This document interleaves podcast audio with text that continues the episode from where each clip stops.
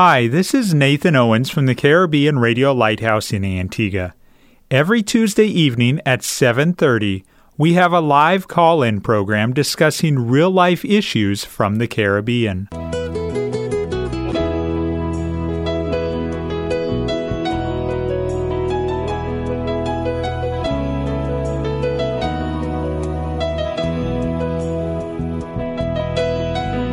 Sanctify them through thy truth. Thy word is truth. You're listening to That's Truth, a live call-in program with Doctor David Murphy, designed to answer your questions biblically in this confusing culture. Doctor Murphy has over thirty years of counseling and ministry experience here in the Caribbean and is ready to answer your questions according to truth. Good evening and welcome to another episode of That's Truth. I'm Nathan Owens, sitting behind the broadcast microphone here at the Caribbean Radio Lighthouse Studios in Antigua. And as usual for this program, sitting across the desk from me is Pastor Murphy. Good evening, Pastor. Uh, good evening, Brother Nathan, and good evening to those people who might be listening this evening. We are thankful that you have taken time out of your Tuesday evening to join us here on That's Truth. Pastor, we have a number of questions here that we're going to cover, and then we're going to jump back into the topic of demonology, Lord willing.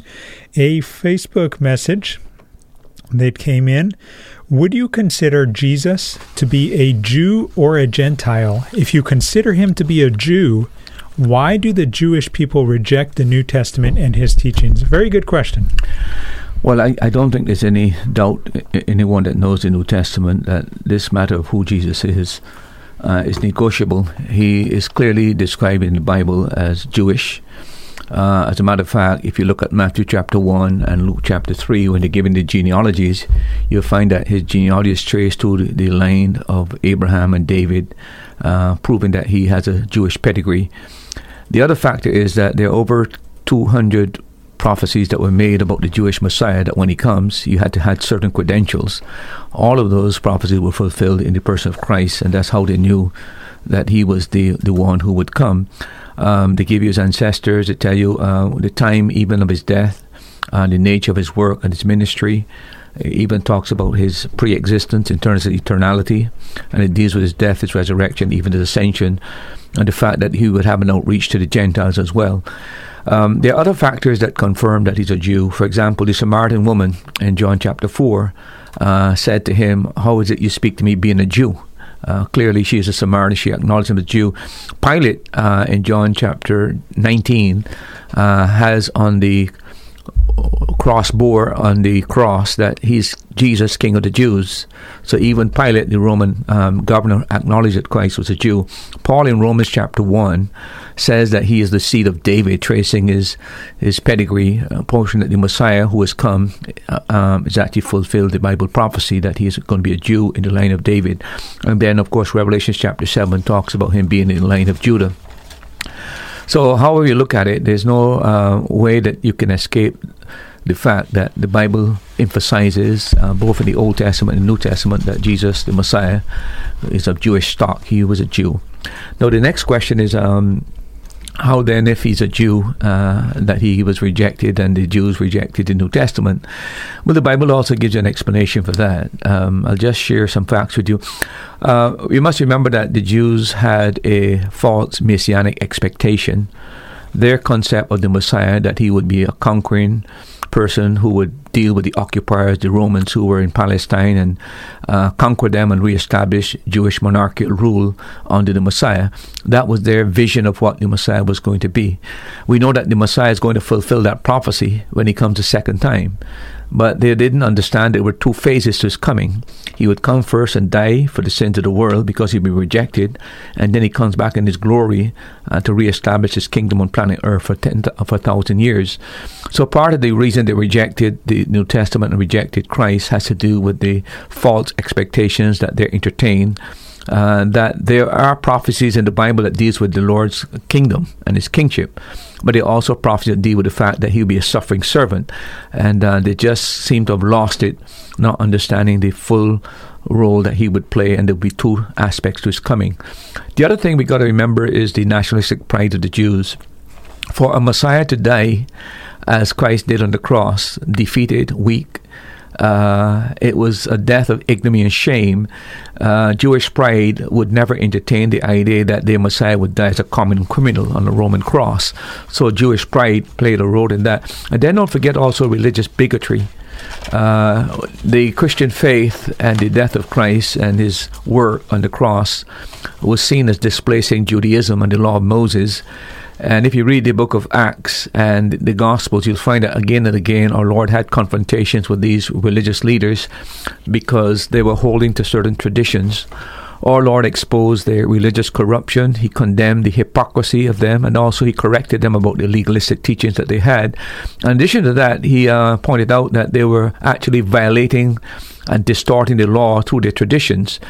And uh, we're told later in the Gospels that they envied him because, crucified because they envied because he became more popular.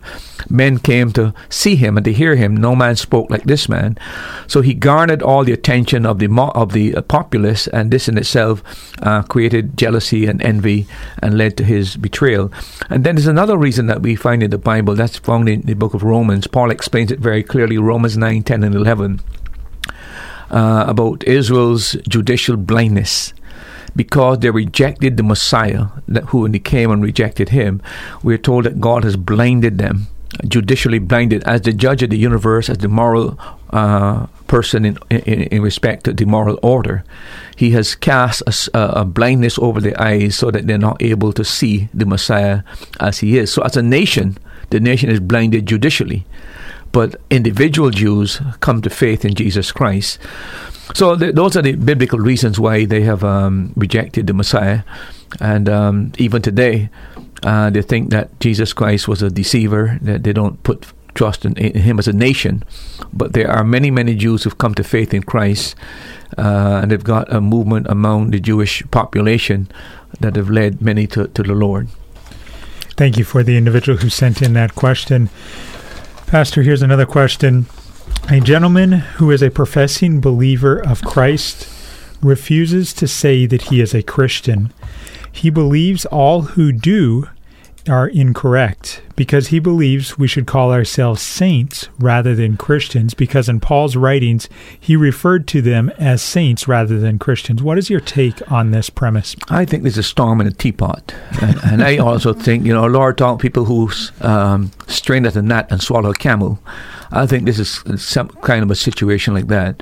Look, there are several words in the Bible that are used to describe uh, Christians, and I would just list several of them. Number one, the word saint. There's no question about that. You can't read Paul's writings without seeing that the, the word saints is applied to Christians. Then there's the word brethren, uh, that is used several times in the Scriptures. There's the word beloved, is used in Philemon and Romans chapter one, verse seven, as to describe the Christian. In Colossians, Christians are called faithful, and then they're also called the church. Now, if you really want a word that really is used more for describing a Christian than any other, it might shock you, it's the word brethren. The word brethren is used one hundred twenty-seven times, ninety-six times in Paul's writing alone to describe believers. On the other hand, saint is only used forty-six times in the New Testament. So if you want a word that predominates in terms of describing Christians, it would be the word brethren. So if you want to make a point, brethren is much stronger than the word saint because it's used twice as many as many times as, as the word saint is used. Now we find that in the Scriptures, it is used, the word Christian is used three times. It's used in Acts eleven twenty-six at uh, Antioch, Antioch in Syria, where the believers were first called Christians. This after Paul was brought by Barnabas down to that area to minister. And apparently Paul did such an effective job that we're told that the believers were co- first called Christians there. And the word Christian means uh, Christ-like. It means being like Christ. So it was an identity. It's like... Um, You might call somebody, uh, uh, um, if I had a following, Davidic followers or something of that nature. But that's what the word Christian means. It means that you, the persons are identified with Christ who it came. The other time we find the word um, Christian is in Acts chapter twenty-six. This is where Agrippa said, Paul, almost thou persuadest me to be a Christian. So clearly the word uh, Agrippa the king uh, certainly knew that they were Christians in the, in the, in the, in the realm. And he thought when Paul was preaching to him, that Paul was trying to turn him into a Christian. So clearly that term was very, very common as a description of believers. And then uh, First Peter chapter four, verse sixteen, Peter said, if any man suffer as a Christian, uh, that term is applied to believers again. So I think basically that Um, I think it's making too much about nothing. I think it's minoring, majoring on the minor and minoring on the major. I would say to the person um, that if you're talking to this individual, um, number one, show them that the premise is wrong. Take a concordance and go through the Bible with them and see the frequency of the word saints. And then maybe look at the frequency of the word brethren in the New Testament. And you'll see that you can show him almost three times the word brethren is used to the Christian as opposed to the saints. The other thing I would say to you is that Um, go the mature route with this person. He might be a person who has perhaps um, been listening to certain radio programs or maybe reading certain books. And you've got all kind of wackos out there who are trying to make something distinguish and uh, focus on something and make it unique, when in truth, in fact, there's no real study on the matter. Uh, but don't allow it to lead to any kind of infighting and any kind of uh, ill will. Uh, pray for the brethren and hope that he matures in the Christian faith. He'll adopt a different attitude. You're listening to That's Truth. It's a live, interactive call-in program on the Caribbean Radio Lighthouse. Happens every Tuesday evening from seven thirty until nine p.m. here in the Eastern Caribbean. You can listen online at w w w dot radio lighthouse dot org. If you just tuned in and maybe uh, you want to catch what happened earlier in the episode, you can listen to a rebroadcast on Saturday afternoons from three thirty until five, or you can go uh, later this week and listen to the podcast online. Uh, and I will explain later in the episode how to find that podcast. Pastor, a question that has come in, is money in heaven, and did money come from God? Well, for sure, money is not in heaven. There's no there's no trading in heaven. There's no uh, need for any payments or have to pay for goods and services. All services up there are free. So there's no need. There's no money there. Look, money is just a medium of exchange um, within a particular country or socioeconomic system. Um, it basically is to facilitate trade and, and commerce. Um If you do uh, any research on the matter, you'll find that the first usage of the term money was during the um, in, in Mesopotamia around uh, three thousand B C. That's the first reference to any kind of money.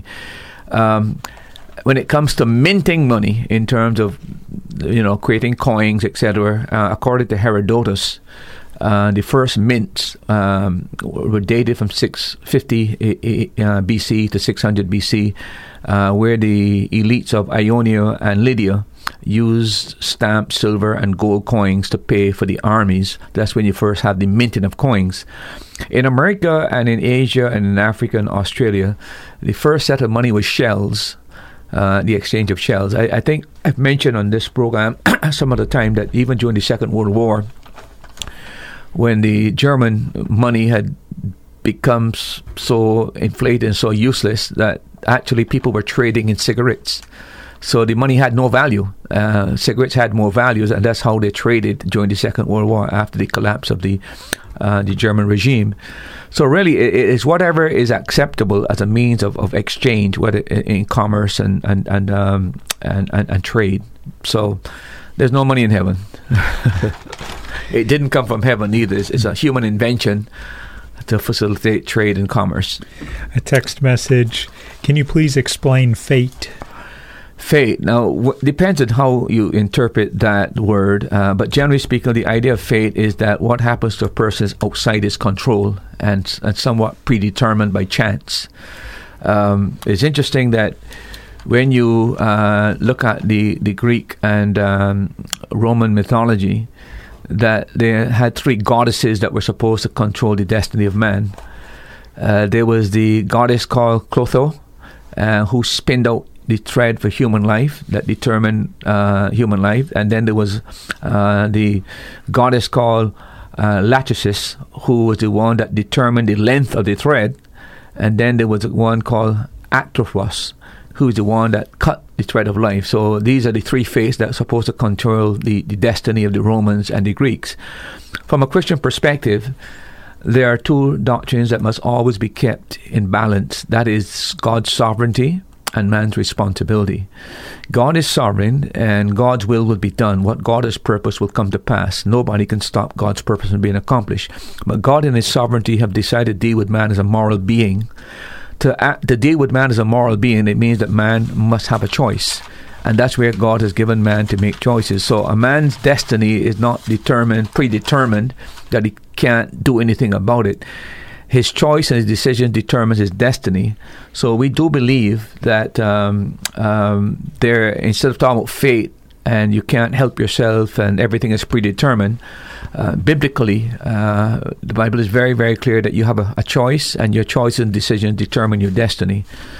But that's what fates are. It's just that believing that everything is determined, you, you can't change anything. That's not what the Bible teaches. The Bible says that we make choices, we make decisions, and those choices and decisions determine our destiny. Question that's come in from Saint Kitts. What does the word spoil mean in First Samuel chapter thirty, verse twenty-six? And that verse says, "And when David came to Ziklag, he sent of the spoil unto the elders of Judah, even to his friends, saying, Behold, a present for you of the spoil of the enemies of the Lord." Okay, I think if you look in the same chapter, chapter thirty, you'll find that the word is also mentioned in verse sixteen, verse nineteen, verse twenty-two, and verse uh, twenty-six. Uh, the word, if you check it in the Strong's Concordance, it is seven nine nine eight, and the word has to do with the booty or the plunder that is seized in a war.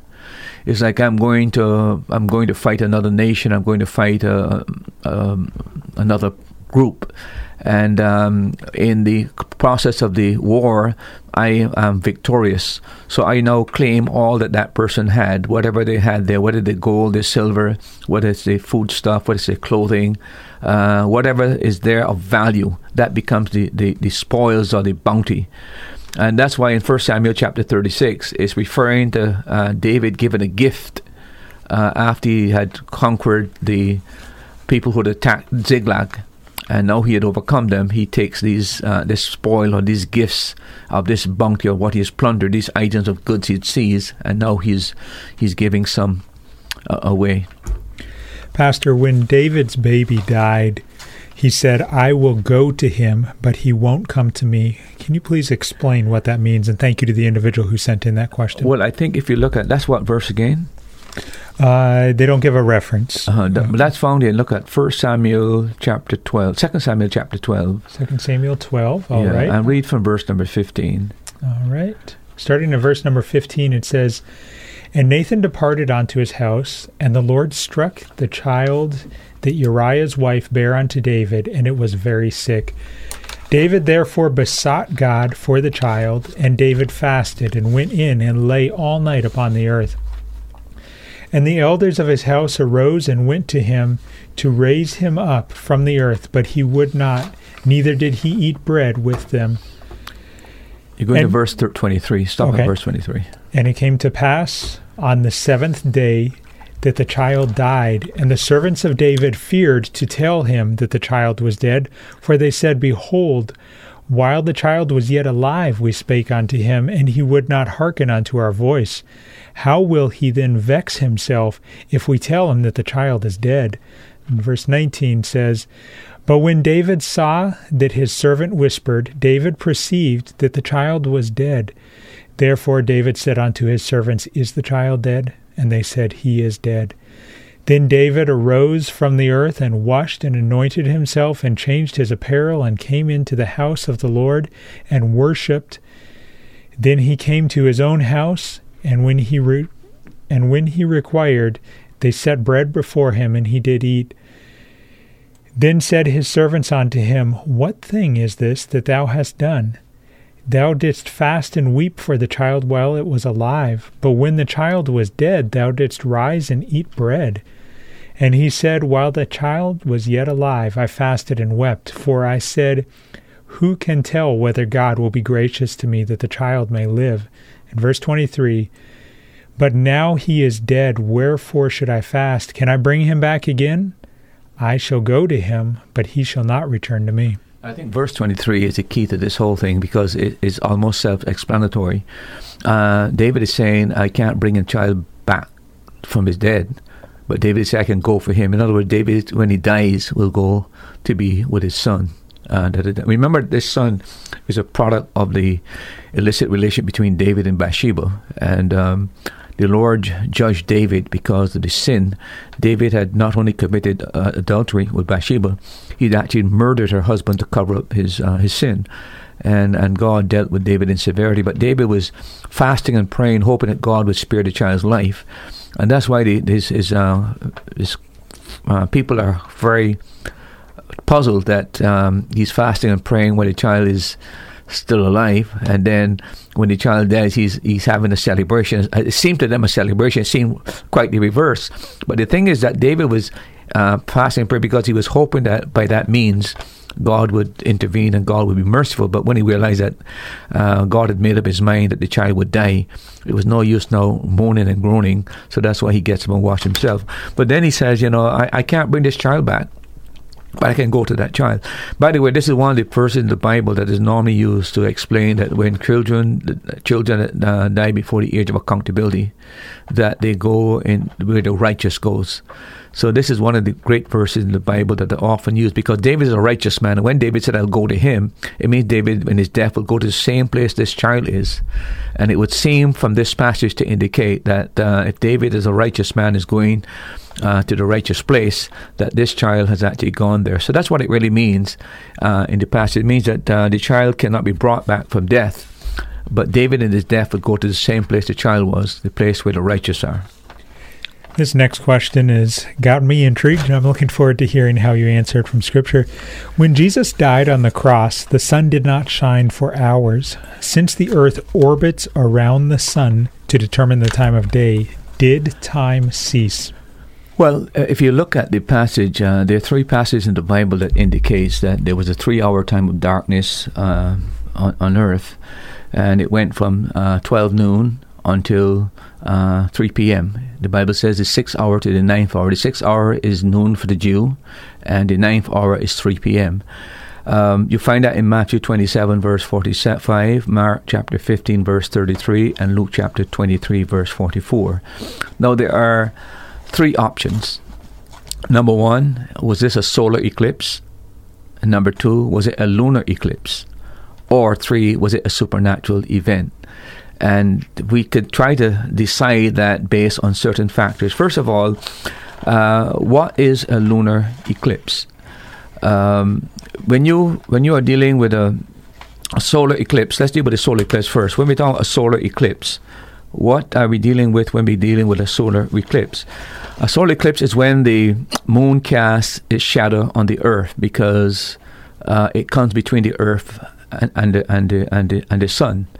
Um, uh, for there to be a solar eclipse, it has to be a new moon during the new moon uh, for a solar eclipse.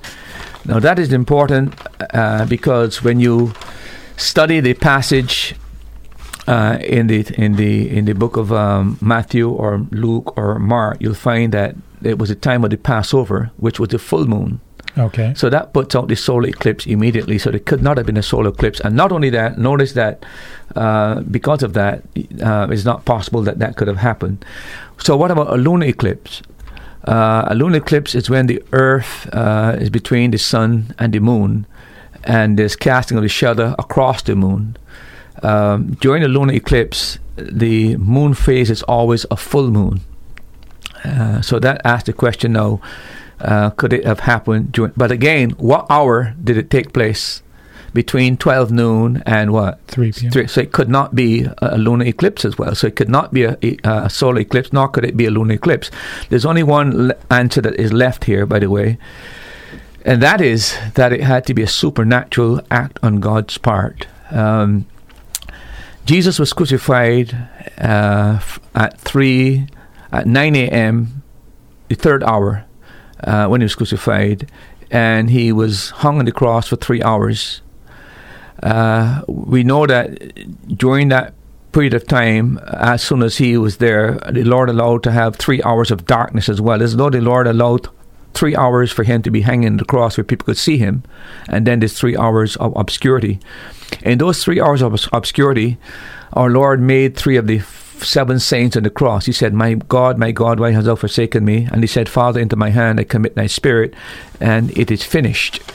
It seems as though uh, God, in his mercy and his grace, uh, would not expose uh, his son to the glaring um, sight of humanity. Three hours he's there on the cross, and then three hours in darkness.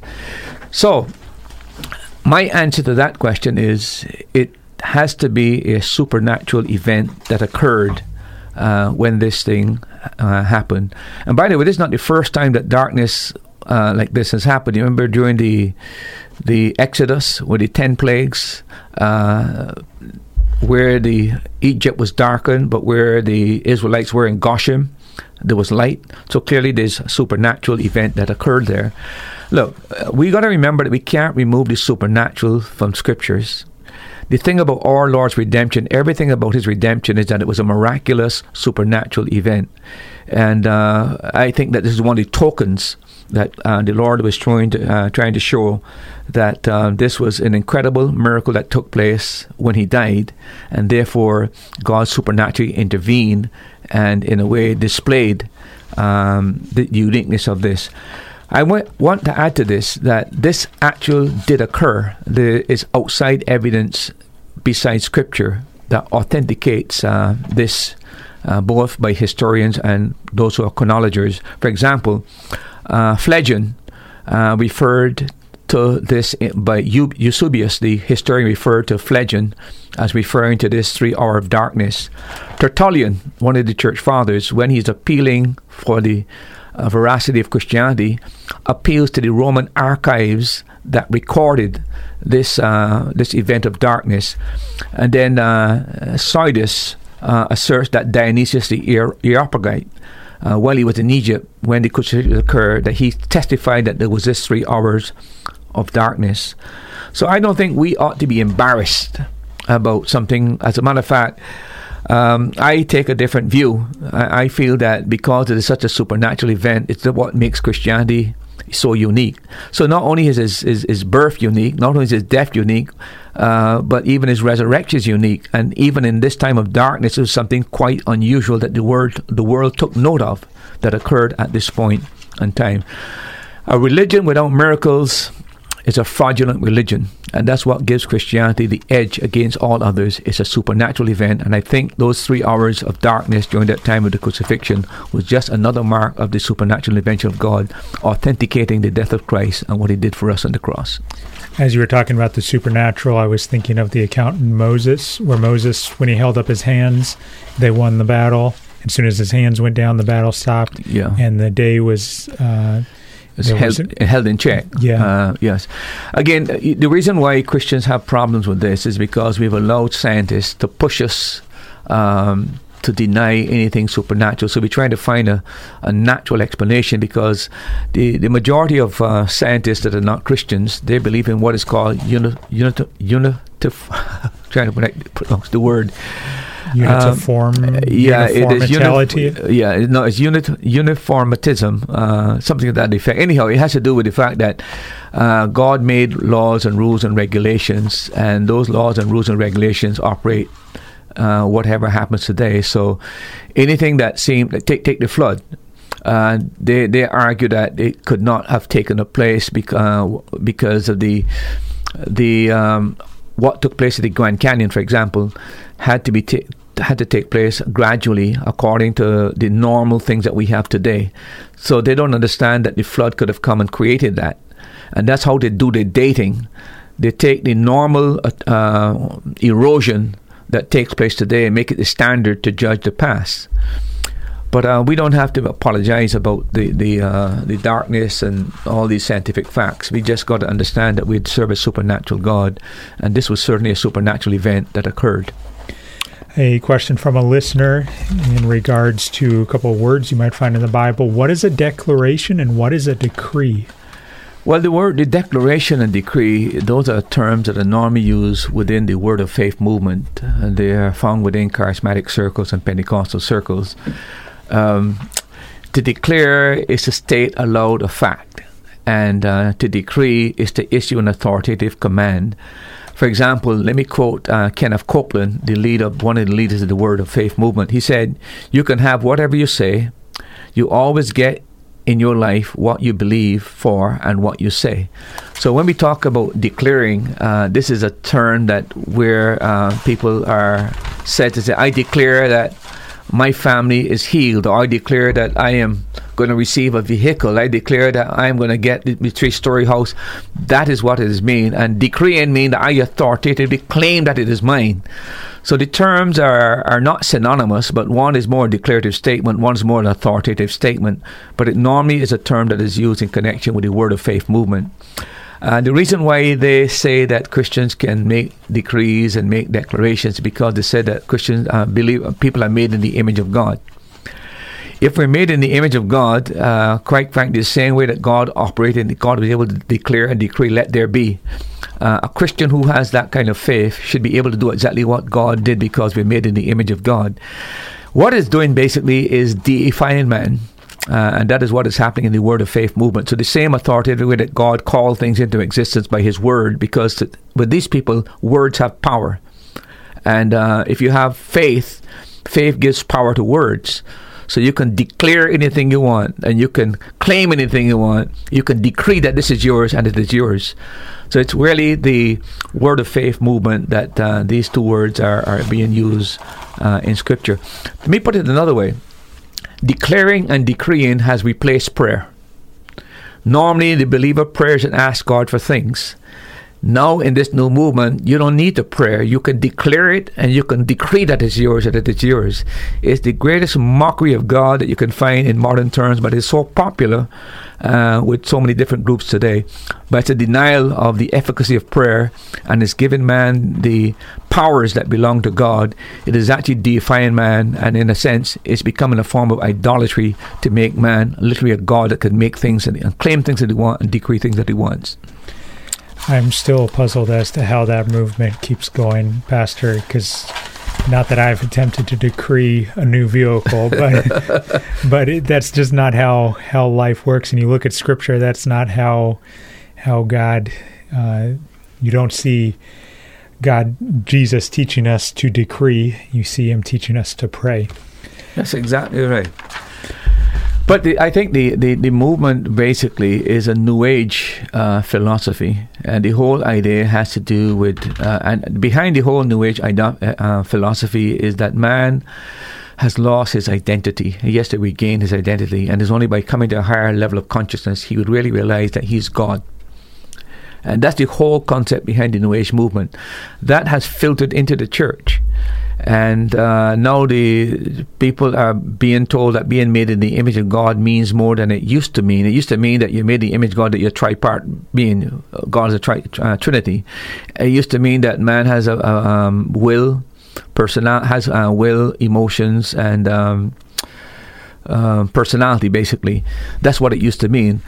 Uh, but now it mean, mean, means something else, uh, and uh, he's now given so much power.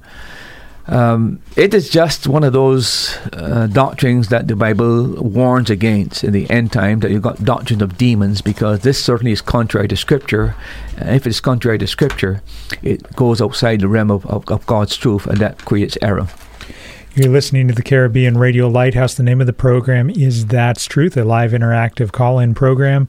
Time across the Eastern Caribbean on this Tuesday evening is eight oh four. Pastor, a question. It says, "Good night to the program. If the Sabbath is Saturday, why is there a change to worship on Sunday, and what should a Christian be doing on Saturday?" Well, I think we've answered that question before in another program, but let me just briefly make a few comments in, in regards to this matter. Uh, Sunday has not changed. Uh, in other words, Saturday will always be Saturday, Sunday will always be Sunday.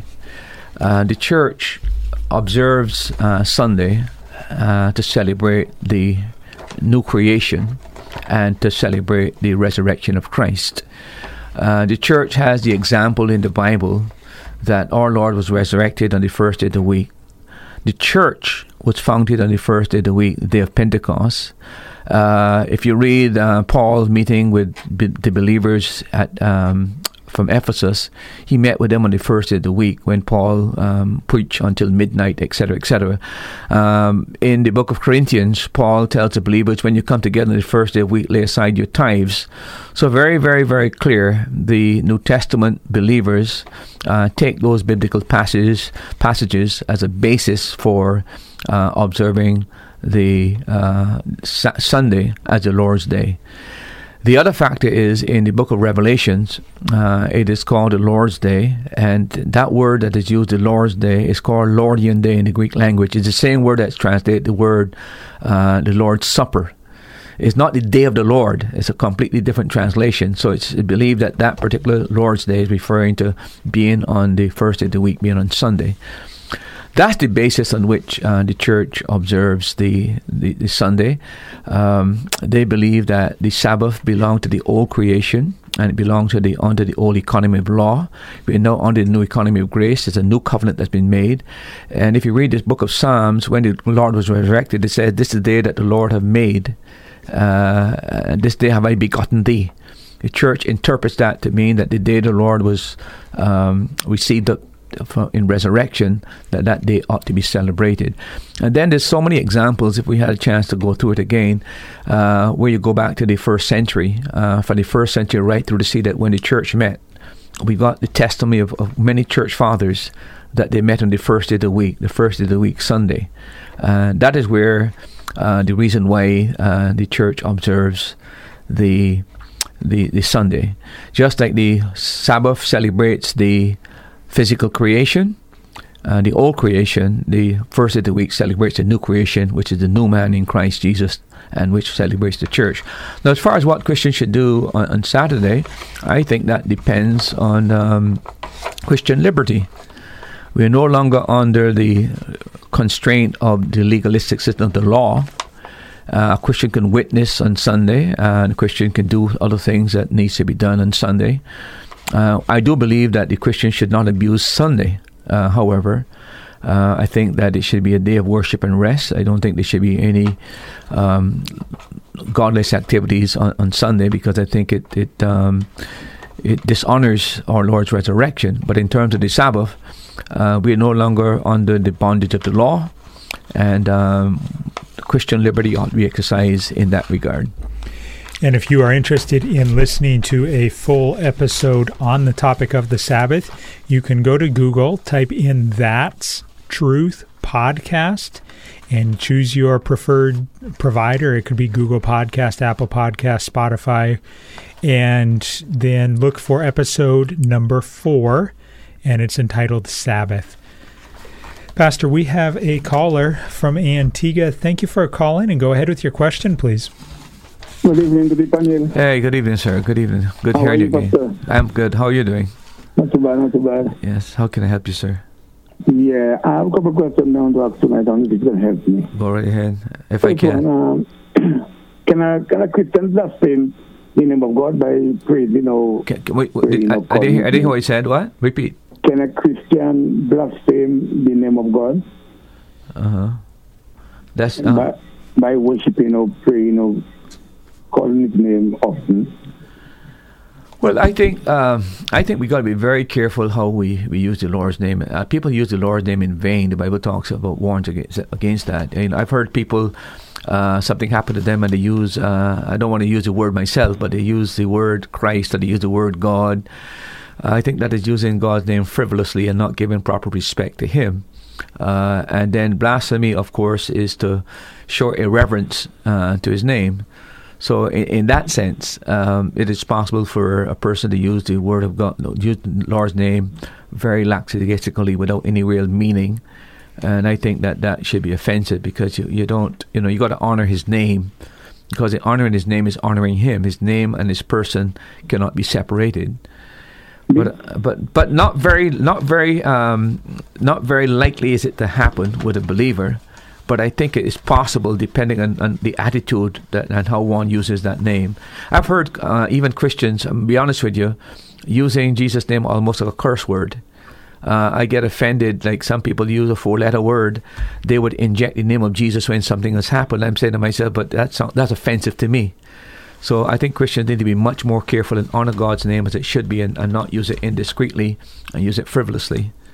Because why I really ask that question, because I fishing for a brother there, and after Evie is learning water and he meets a fish, he has to call in about brother Jesus or something, a hand joint or something. But I believe to my day that same. Yeah, yeah. I, I, not everything that happens, we believe it's something that a hand joint, something is trying to. Yeah. You know what I mean? Yeah. I've heard, honestly, I've heard, uh, I've heard a believer said something along that line when something happened.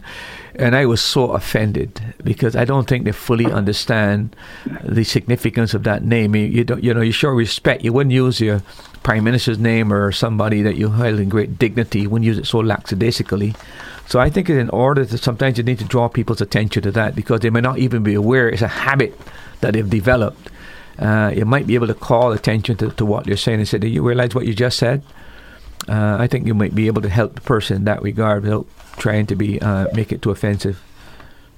Yeah, uh, uh, and if I come to him, I tell him that he will find like I something stupid this because he he he, he worshiping God and he's praising. I tell him I tell him blasphemy, and that also annoys me seriously. Yeah, yeah. Well, uh, you do your best, man, because sometimes, as I said, sometimes it's a habit. Some people do things and not even aware of the significance of it.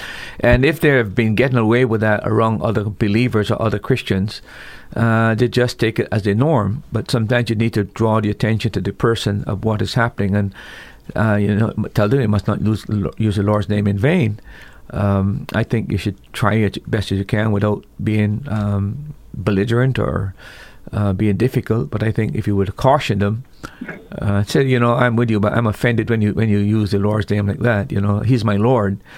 Uh, try something, but uh, hopefully we can solve that problem. Okay.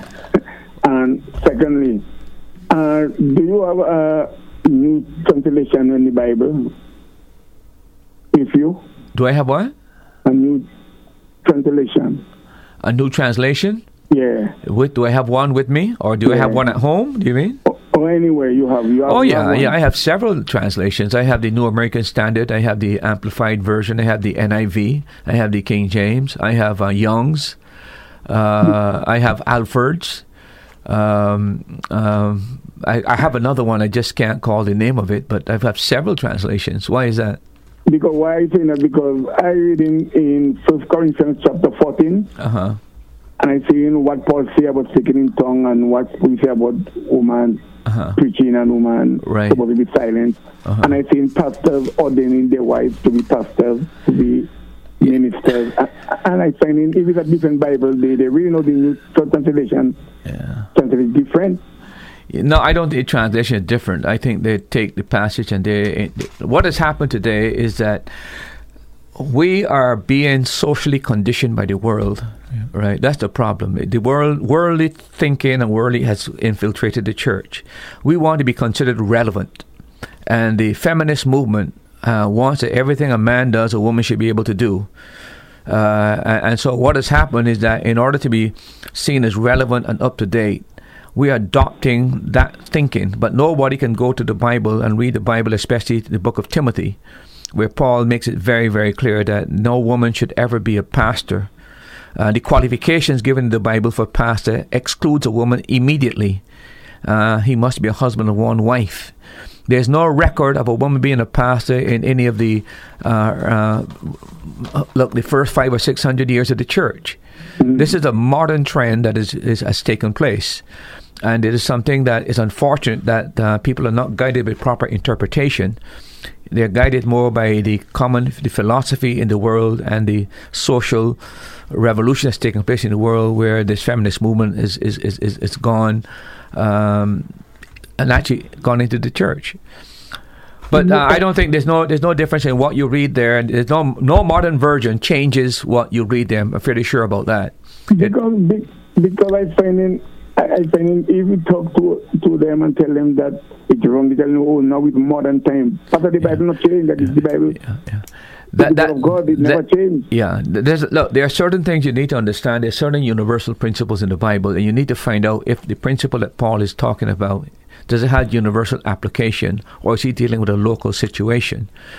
in every case where you read the, the, the situation where he says a woman should not uh, teach a man or have authority over a man, and the pastor has to be able to teach, he must have authority, Paul grounds that in two things. He grounds that in the order of creation, that God created man first, and that was not an accident. God created man first. Paul makes it very clear it was to establish headship. The second thing is that the fall of the, the fall, the woman was deceived, and that has brought certain results where God has, those two reasons are given in the Bible as to why she should not have the authority, nor she should not lead. Those doesn't change.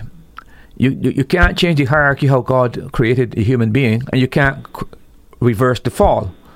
So those are the reasons that Paul gives for establishing uh, the headship of the man and the leadership of the man in, in the church. So it's not a social uh, or cultural uh, norm that Paul is dealing with. He's dealing here with a universal. He goes on later in the same book, says that these are traditions that belong to the entire church. If any man don't accept these traditions, put that man out of the church. So mm-hmm. these are things that are universally applicable. But what has happened is that a lot of times churches start doing things that are unbiblical. They haven't studied it carefully, but they've been doing it for such a long now to reverse that becomes an embarrassment. It's like a person who goes into a certain religion and then finally discovers that that religion is false. It takes tremendous courage to move away from a religion once you discovered it is false, because you've invested so much in it. Uh, it it's it's difficult, very, very difficult. So I, there's no difference in the in, in the translation. I can guarantee you that. The difference comes is that we've allowed worldly thinking to infiltrate the church, and we're trying to become relevant by adapting to the world's social system, and the church will pay uh, greatly for that. When you start, that is why, by the way, may I say this? That is why you'll read that some of the um, significant leaders today are accepting now homosexuality. It's almost becoming normalized in the church. Yeah. Right. That, that why you think that is? When you let open the door and you let the enemy get in with one foot, it's not long before the elephant takes over the whole room, and that's what that, that's what's happening to the church. It's very, very unfortunate that's happening to the church. Uh, all I can say to people when that begins to happen, you have to separate from brethren that go contrary to Scripture. The Bible makes that very clear. Separate from the brethren that move away from Scripture, and find find a church that holds to Scripture, because this final age and this closing generation, the key concept is deception. And the Bible warns that this is going to happen. There's going to be a falling away before our Lord's return. The church is moving away from truth, and you can see that moving away very, very, very fastly. And uh, we have to stick to biblical truth. We will be in the minority, but uh, the church has always, the true church has always been the minority, because the remnant, according to grace, has never been the popular group. Mm-hmm. So just hold to biblical truth. Don't surrender biblical truth. Okay. Uh, and the last one. Yes, sir. Uh, the, does uh, iniquity and sin, does iniquity carry a greater weight than, than sin? No, there are different words in the Bible for for sin. Uh, for example, uh, the word sin normally means hamartia, which means to miss the mark. Um, uh, iniquity is normally associated in Scripture with something that is like occultic, demonic, et cetera, et cetera. But that's not the only use of the term. But uh, iniquity and sin are synonymous. But sometimes, they, depending on the context, uh, it carries carry certain connotations, have to do with some kind of the uh, occult system. Uh, so it depends on where it is found and what passage is found in, but sometimes it's used synonymous. But not one, I mean, one is not greater than the other, because all sin is sin. Uh, but there is a gravity to some things that, um, I mean, the Bible makes it very clear that uh, uh, fornication, adultery are serious sins before God. Very serious sins, and not to be slighted. But um their sin, like any other sin, is just that the repercussions of them in terms of the lives of the people and the effect it has is much more serious than a man who steals a, a tin of corned beef. He is sinning too, but it's not as grave as a person who commits adultery, because it breaks up a marriage, breaks up a home, breaks up a family. Okay? Okay, okay then. Thanks for the God bless you, and thank you so much for calling. Yeah, good night. Good night, good night sir. Have a good night. You're listening to That's Truth on the Caribbean Radio Lighthouse, a live call-in program. The time across the Eastern Caribbean on this Tuesday evening is eight nineteen. Pastor, one more question, and then we're going to return to the topic of demonology. Is it right for a pastor to get a divorce? Um, I don't think there's any biblical passage that deals vis-a-vis with divorce with a pastor. Um, it is very, very clear that God hates divorce. Um, and also the qualifications for pastor, um, they're very, very strong in terms of his family life. Uh, I would not, by any standard, recommend uh, a pastor, a person who is divorced after he's been saved, to fill the pulpit. I, I don't think that is right and proper.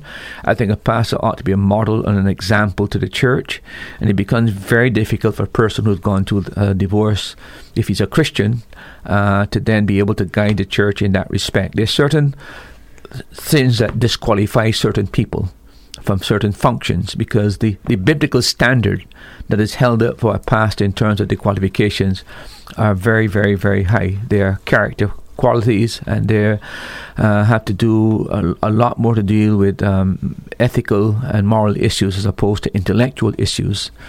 So I, I, I in my judgment, I, I think it's improper uh, for that to happen. But I have known of uh, one or two cases that I, um, you know, I, I, I quite frankly, the, the pastor was not at fault. I know one case where um, a pastor was in a church. I know the church. The church is up north. And his wife runs off and goes to the States and abandons him. What does the church do in a case like that? He did everything in his power. The church maintained him as a pastor. He's not remarried. But they felt that the wife was at fault. He had nothing to do with the divorce. There's no adultery. There's no nothing at all. She just wanted to be in the States, got off to the States, and wanted to live up there, et cetera, et cetera.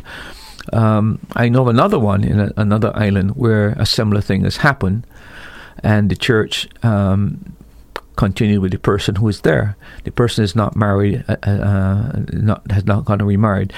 But generally speaking, I think it is um, difficult for a person who has gone through a divorce uh, as a pastor to really be able to be the moral uh, exemplar uh, within the church. And um, I, I, I don't endorse it personally. Pastor, we have a caller from Antigua. Thank you for calling, and go ahead with your question, please. Good evening. Good evening, sir. Uh, Pastor, do you have any recorded information that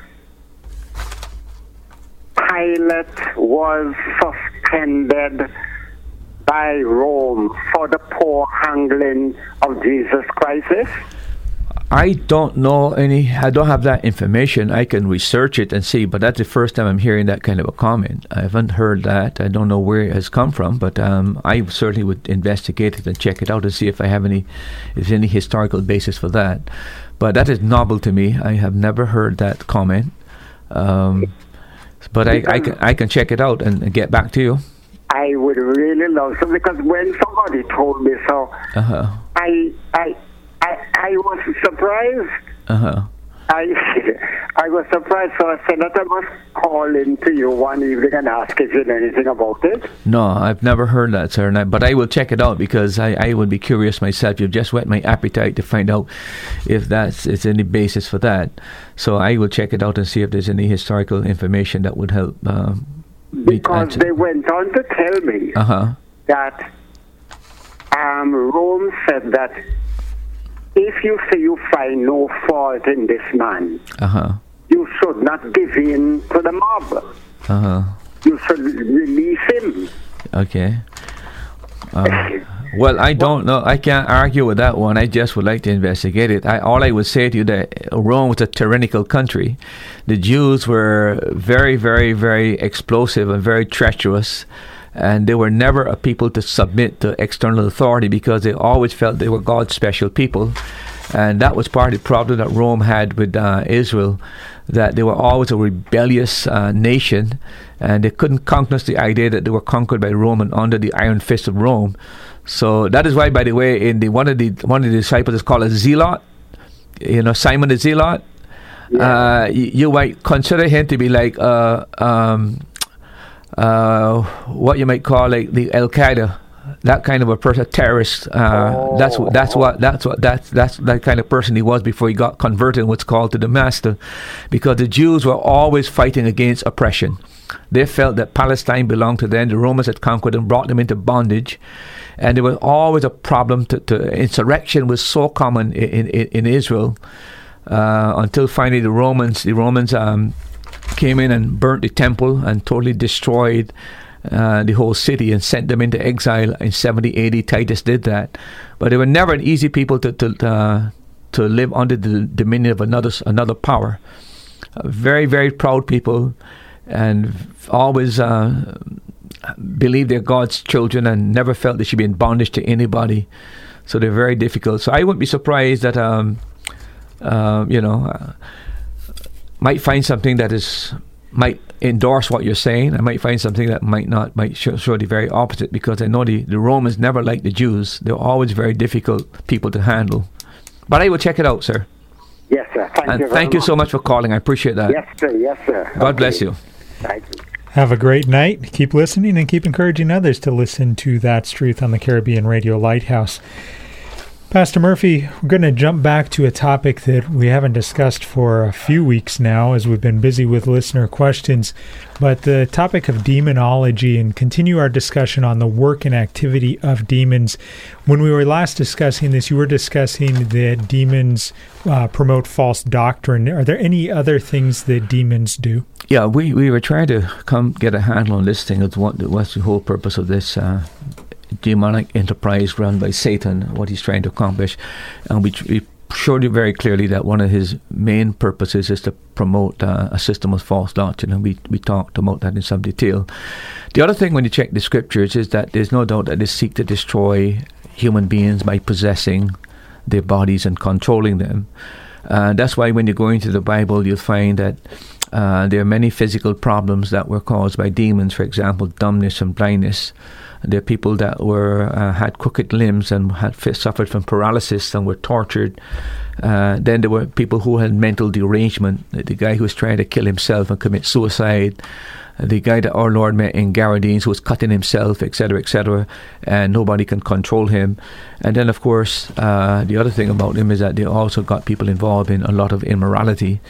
This is one of the reasons when our Lord was leading the Israelites into Canaan, he warned them, do not practice these things uh, and don't marry into these into this group, because if you do this, it's going to lead you astray.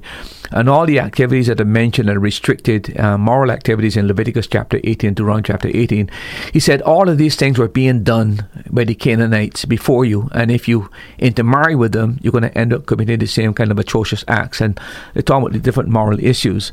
So, um, Clearly, uh, not only trying to promote false doctrine, but trying to uh, possess people and destroy uh, uh, human beings. That is uh, a common feature you find in the New Testament, both in the Gospels and in the book of Acts.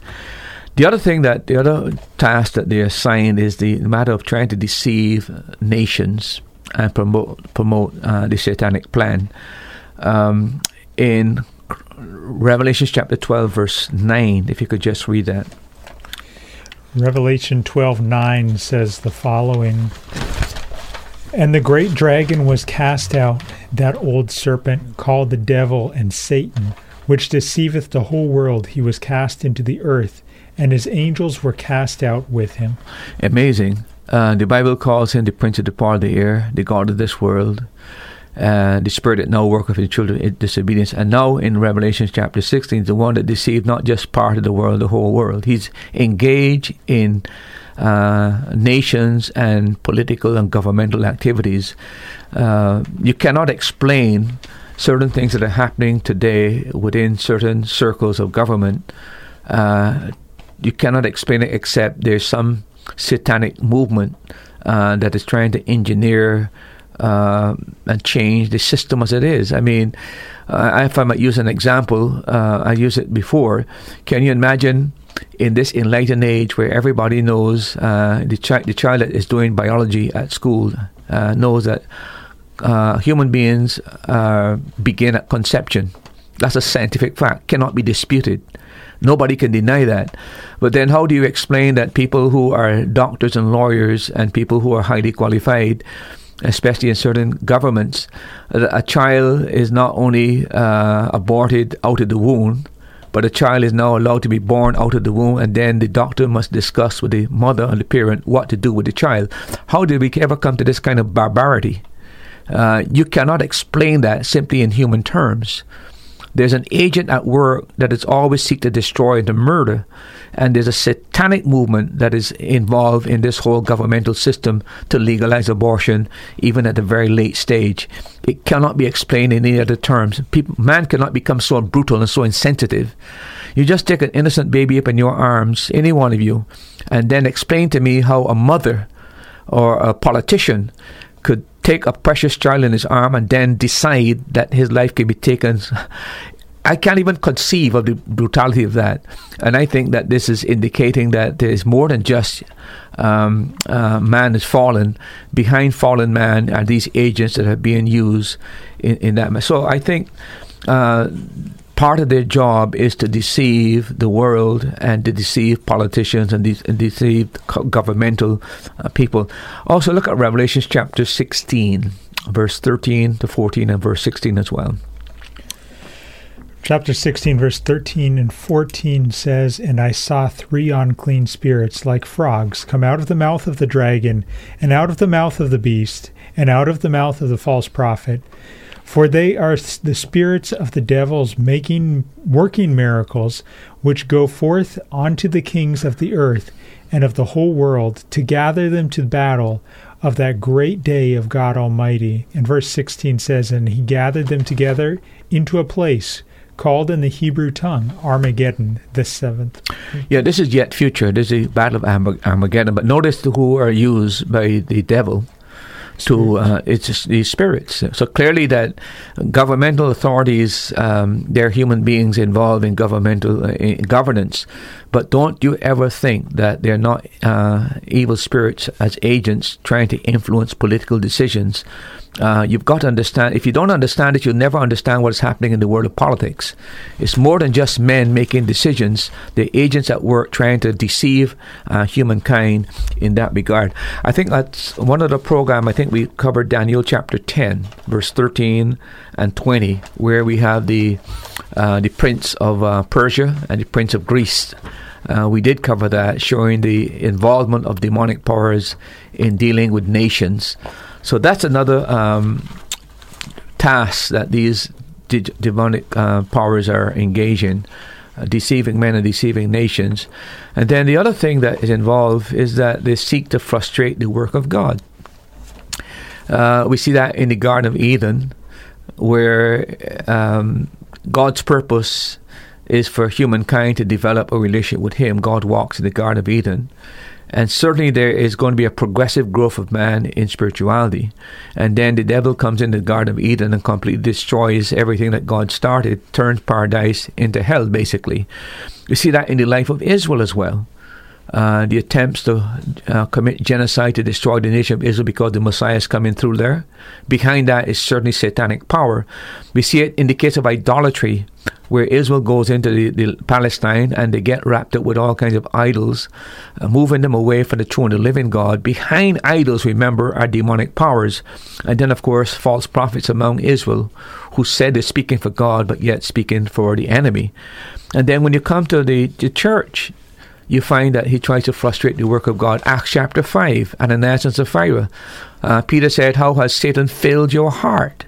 So even in the church, you see the attempt to frustrate God's work. We see it in the persecution of the believers in the book of Acts. And then, of course, in one case, Simon Magnus, who made a profession, and then he tried to buy the power of the Holy Spirit. And Peter said, "You have no lot in this matter." And then we come into Paul's life. Paul said, "Satan hindered me." And then, of course, in, in, in uh, second uh, Corinthians chapter twelve, Paul is given a thorn, a messenger of Satan, Uh, that it, it, it uh, hurts the Apostle Paul. Today, we can see the same thing, the false gospel, the prosperity gospel. How do you explain people being enamored with the gospel of prosperity and health when the Bible is so clearly uh, contrary to it? How do you explain that happening? This is the doctrine of demons. And then what about the proliferation of cults? So many groups, different groups claiming to be the remnant group uh, that God has raised up in the latter days to restore faith. Uh, God has always had a remnant. There's no need to raise up another group. The remnant has always been there. And then, of course, the apostate Christianity that we're looking at today, um, with people um, holding the most bizarre doctrines, but yet consider themselves to be a church. And then about, uh, then again, the, the neo-paganism of our time, that we're now reverting back to the old pagan customs because we've gone away from the Judeo-Christian principles and morals, and uh, our society is disintegrating.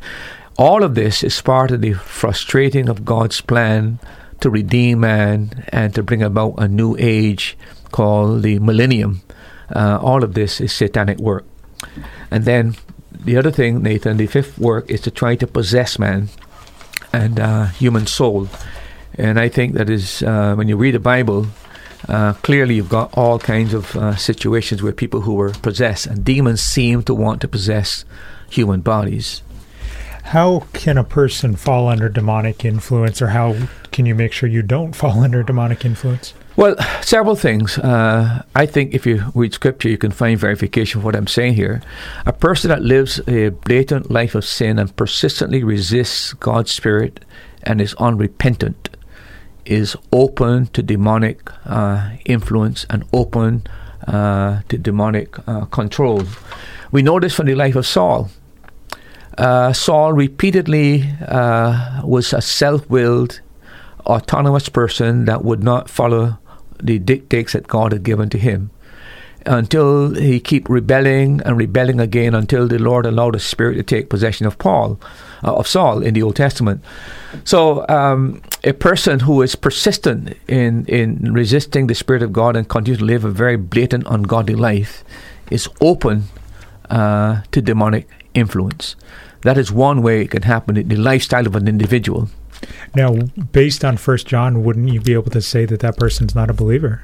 Which one? Uh, the fact that they're persistently refusing the Spirit of God. Yeah, I, I'm, I'm referring to unsaved people. I'm not here okay. when, I'm, when I'm speaking here about who can be possessed. Okay, uh, a believer can be influenced, mm-hmm. uh, but we're talking about people, how people get demonized, and we're saying normally it has to do with a godless lifestyle. Um, um, for example, I am very convinced that people who are engaged in drugs, I have no doubt in my mind that uh, I've visited the psychiatric hospital. I've spoken to one or two of the nurses up there. I've spoken to some of the young men in there. And I have no doubt in my mind that uh, these people, some of them are demonized. And the door has been opened to demonic control because they've lost consciousness of their mind and opened that door where evil spirits now begin to dictate. Some of these people tell they hear voices. I have no doubt about that. So I think the lifestyle has a lot to do with it uh, as far as that person is concerned. Uh There's no doubt as well that there are people who engage in certain activities like the voodoo priests that can definitely cast spells on other people who are not Christians. There's no doubt about that. People who live in Haiti and people who live in certain countries like even, even uh, Saint Lucia uh, could tell you quite frankly there are people that can do things to people. They can't do it to a believer because a believer is protected, but there's no doubt that people who are engaged with certain kind of occult practices can um, influence people who are Um, are, are unsaved. The third way I would say, Nathan, is when you engage in occult practices or experimentation, like visiting a fortune teller, um, um, or engage in some kind of spiritistic inquiry about the dead, necromancy, or uh, ch- uh, going to a charmer or a sorcerer, or uh, engage in some kind of superstition. Even the horoscope is an open door Uh, to being influenced by, by, by demons. So I think the matter of experimentation and engaging in occult practices. The fourth thing that I would say is when your parents or grandparents have been involved in occult practices, this is very, very common. In most cases, when I've ever dealt with any case like that or found out anything about it, the first thing I normally try to find out is, is there anybody in your family that you know that does black magic or does uh, witchcraft or is involved in the occult in any way? In, in most cases, people who are demonized, there is some ancestral tra- tra- uh, trace that you can do. Uh, the people who are uh, were engaged in it, and uh, so that is another thing that really helps to explain why this why this happens. So those are four things basically: the lifestyle of an individual I mentioned, um, uh, people who are involved in certain forms of the occult, who have the capacity to cast spells, uh, the idea of family um, in the family line, and of course experimentation and, and engaging. Let me warn people about the Ouija board. Uh, that is a very dangerous instrument that is sometimes seen as a, a child's play, but it's very, very, very dangerous. Um, if you have one or you engage in it, you need to, to take it out of your house, get rid of it, burn it, destroy it. But it's not an innocent game. You're being introduced to demonic powers. Can a person accidentally become demonically influenced? I can't say authentically that I know of any case like that. Um, I think most people who are become under the influence of demonic powers are people who are engaged in certain forms of activities that that um, that um, lead to that. Uh, but I can't think of. I can. Think of people maybe engage, using something that they're not aware that what it is. I can see that that has a demonic attachment. I can see a person come under the influence by engaging in certain things that even though they don't know and they're using certain things. Like, for example, it's possible to think that you're playing with a game with a Ouija board, yeah. and then you can find that you can be demonically influenced. That has actually happened in Barbados at a school in Barbados. Uh, actually happened where kids were playing with it and then one of them became demonized. So that that has happened. Is it possible to list some characteristics of actual demonic oppression or subjection? Uh, there are several things that I would uh, draw to the attention of those people. Um, if you have a query about it and find out, you know, am I am I demonized or do I know somebody? Or, you know, some people say, oh, this person got a demon. Let me make some uh, suggestions um, in that regard. Uh Basically, the person who is demonized, um, they persistently would reject anything to do with God, and they are, have a very unrepentant attitude. Again, King Saul is an example of this. Uh, no matter how the Spirit tried to bring King Saul back to his senses, he kept repeating the same thing again and again. He, when David spared his life, he, he, he praised David and said, "You know, I'm more, you are more righteous than I." And then Uh, the moment situation said, he goes back to the same thing. Uh, so I think when your person is persistently resisting the Spirit, uh, that is one of the, the proofs. Um, the other thing is um, demons try to control a person's thoughts and their feelings. It has to do with their psychical life. Uh, when you find a person who only has evil thoughts of God, Uh, just has very nasty thoughts of God, nothing positive about God, or has a very belligerent attitude towards God's word. Um, those may be indications that a person is under uh, demonic influences. Uh, if a person finds himself that all he can do is entertain evil thoughts, uh, no matter what he thinks, he thinks all he can think about is impurity, and he has no remorse uh, for his sin. Um, that is an indication again. And then the idea of the terrible fear. A uh, person lives a life as though there's somebody constantly over them or watching them. Uh, that, if you have those kind of feelings, chances are that you can be uh, under the influ- influence of, of, of demons.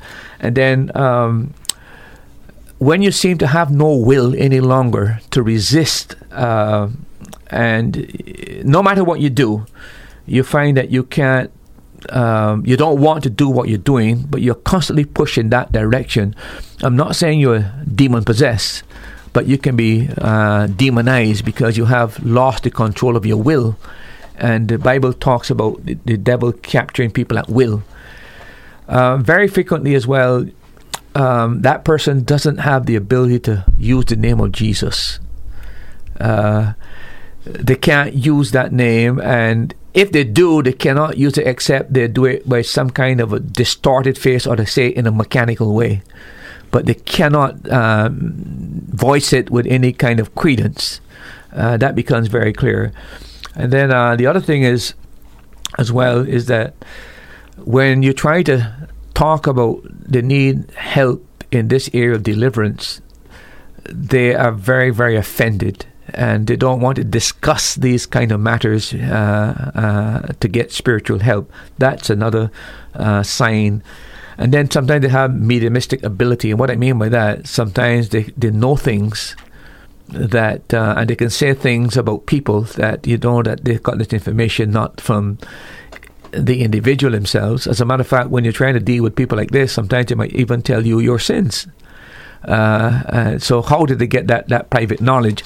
This is an indication that they are under the, the influence of um, uh, of demons.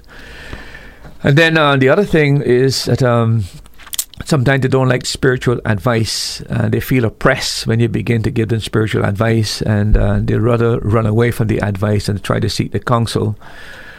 And if you ever try to pray with them, it's very, very, very difficult for them to pray as well.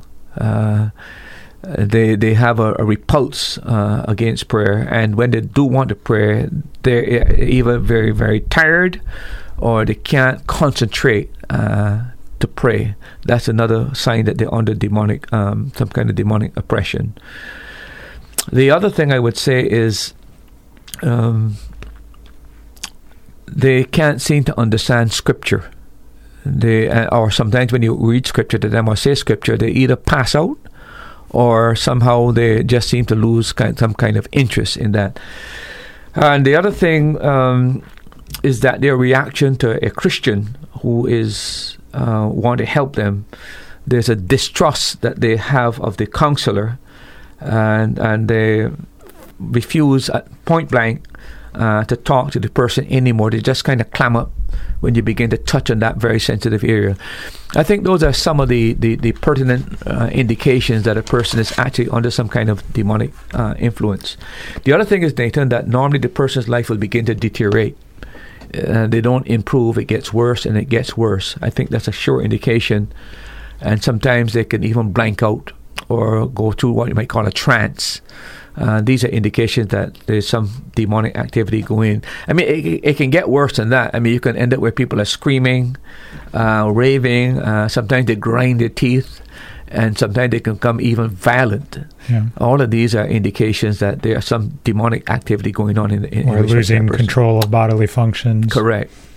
Well, I've heard of an account also of an individual who wouldn't have necessarily been well versed in Scripture, but when being dealt with, uh, when there was concern about whether they were being oppressed or possessed, uh-huh.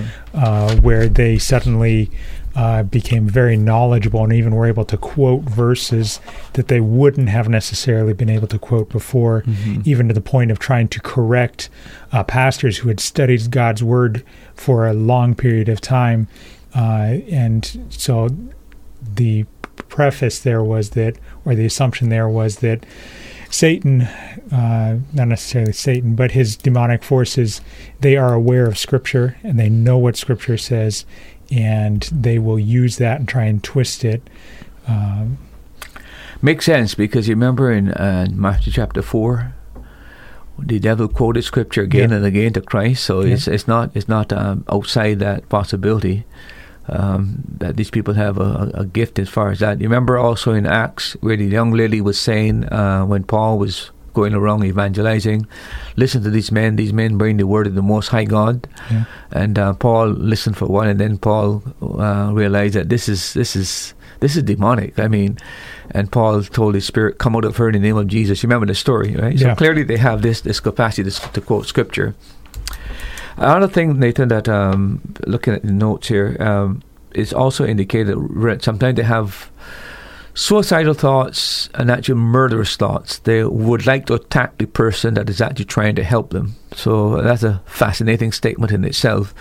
But those who deal with them extensively say that that is one of the thoughts that are very much often there to try to do injury uh, to an individual.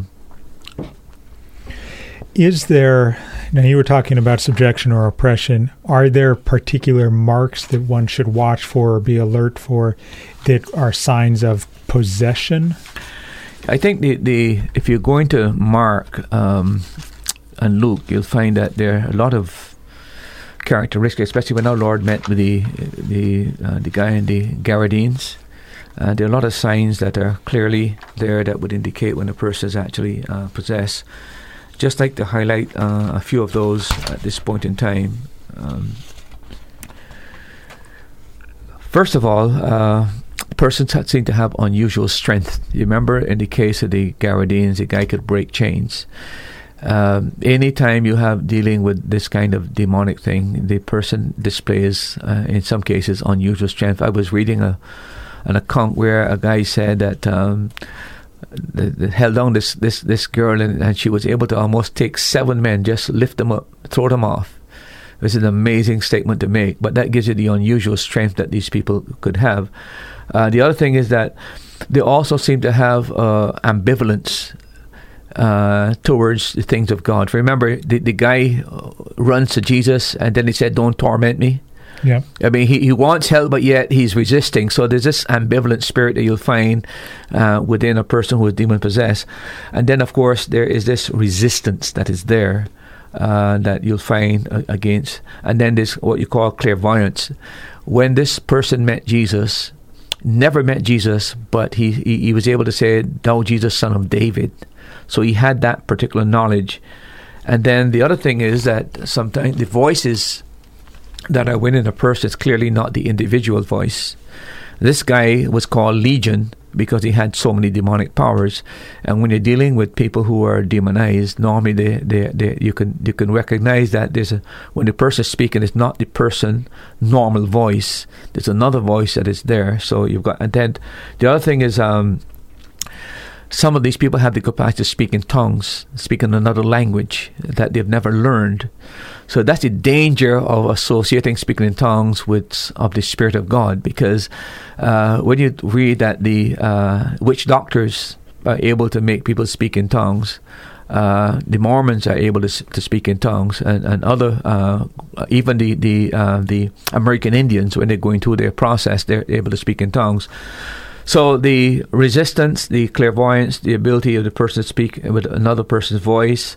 Um, the visible conflict of amb- amb- uh, ambivalence between the person that want healing but yet they don't want healing, the unusual strength that the person displays, and then uh, another thing that indicates when there is really, really uh, de- is a, a sudden deliverance.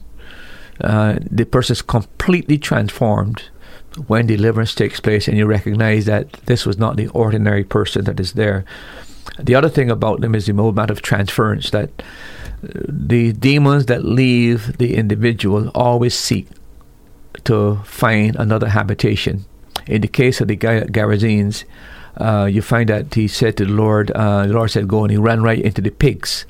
They seem to want to be embodied somehow, and, and that is a, another mark of, of uh, uh, demon possession.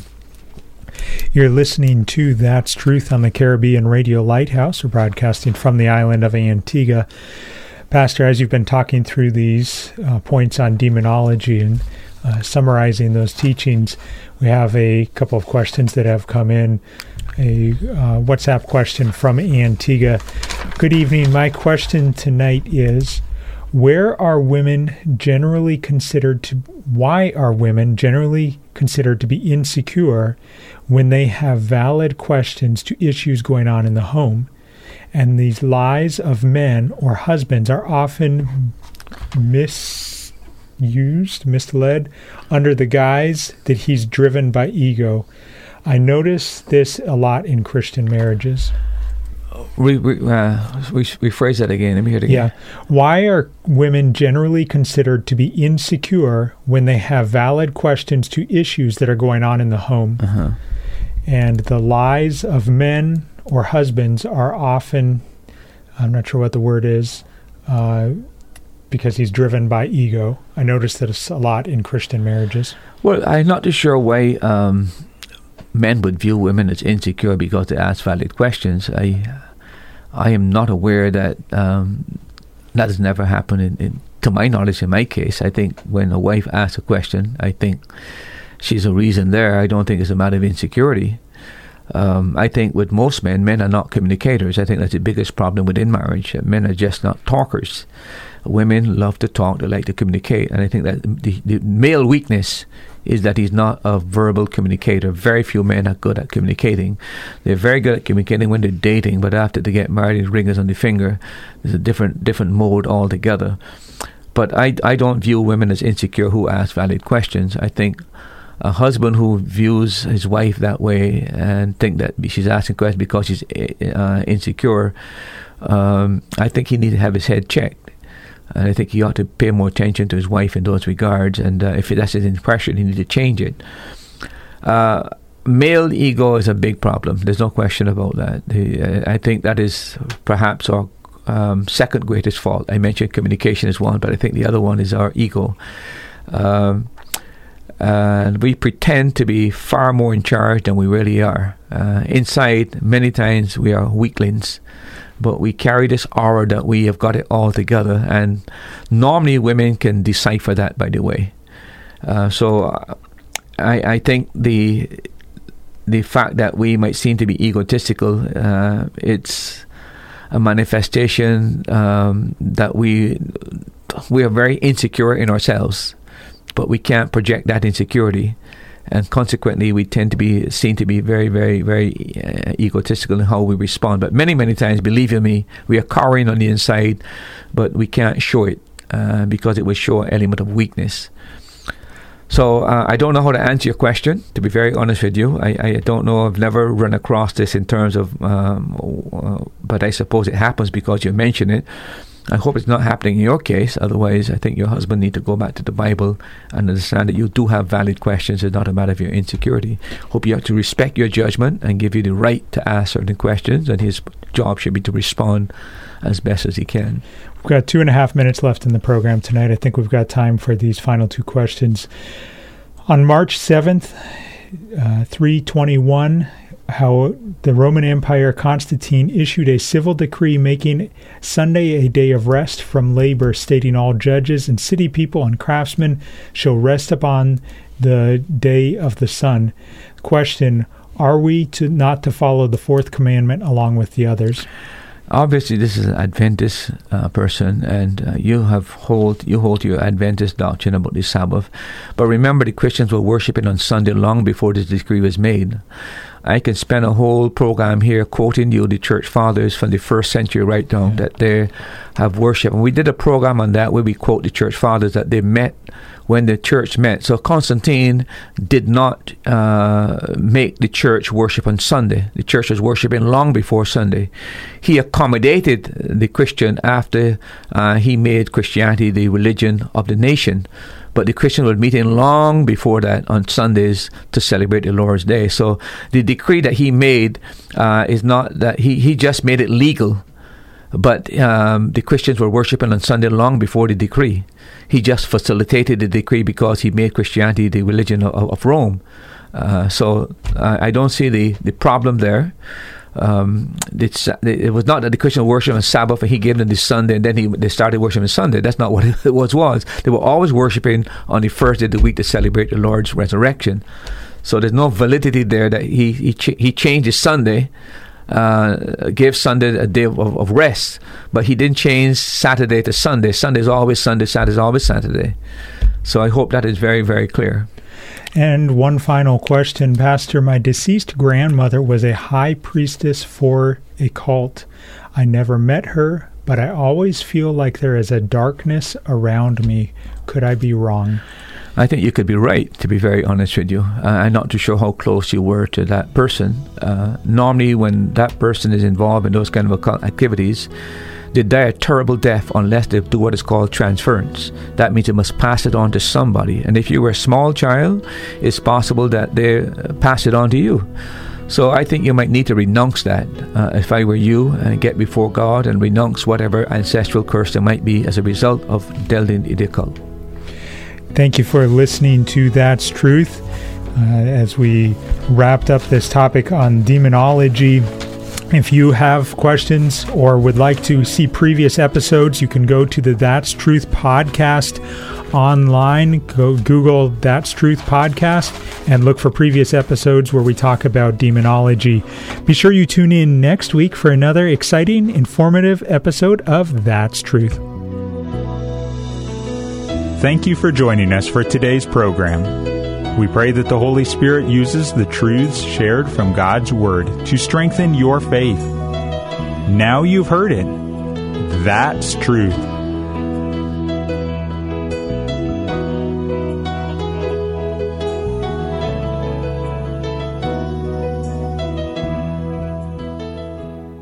Thanks for listening. Remember, you can hear more answers to life's questions on That's Truth, Tuesday at seven thirty p.m. on the Caribbean Radio Lighthouse. If you're in Antigua, you can listen at ninety-two point three megahertz F M. If you're in the Caribbean, you can listen at eleven sixty kilohertz A M or listen online at w w w dot radio lighthouse dot org from anywhere in the world. Or you can subscribe to this podcast. Looking forward to having you join us next time.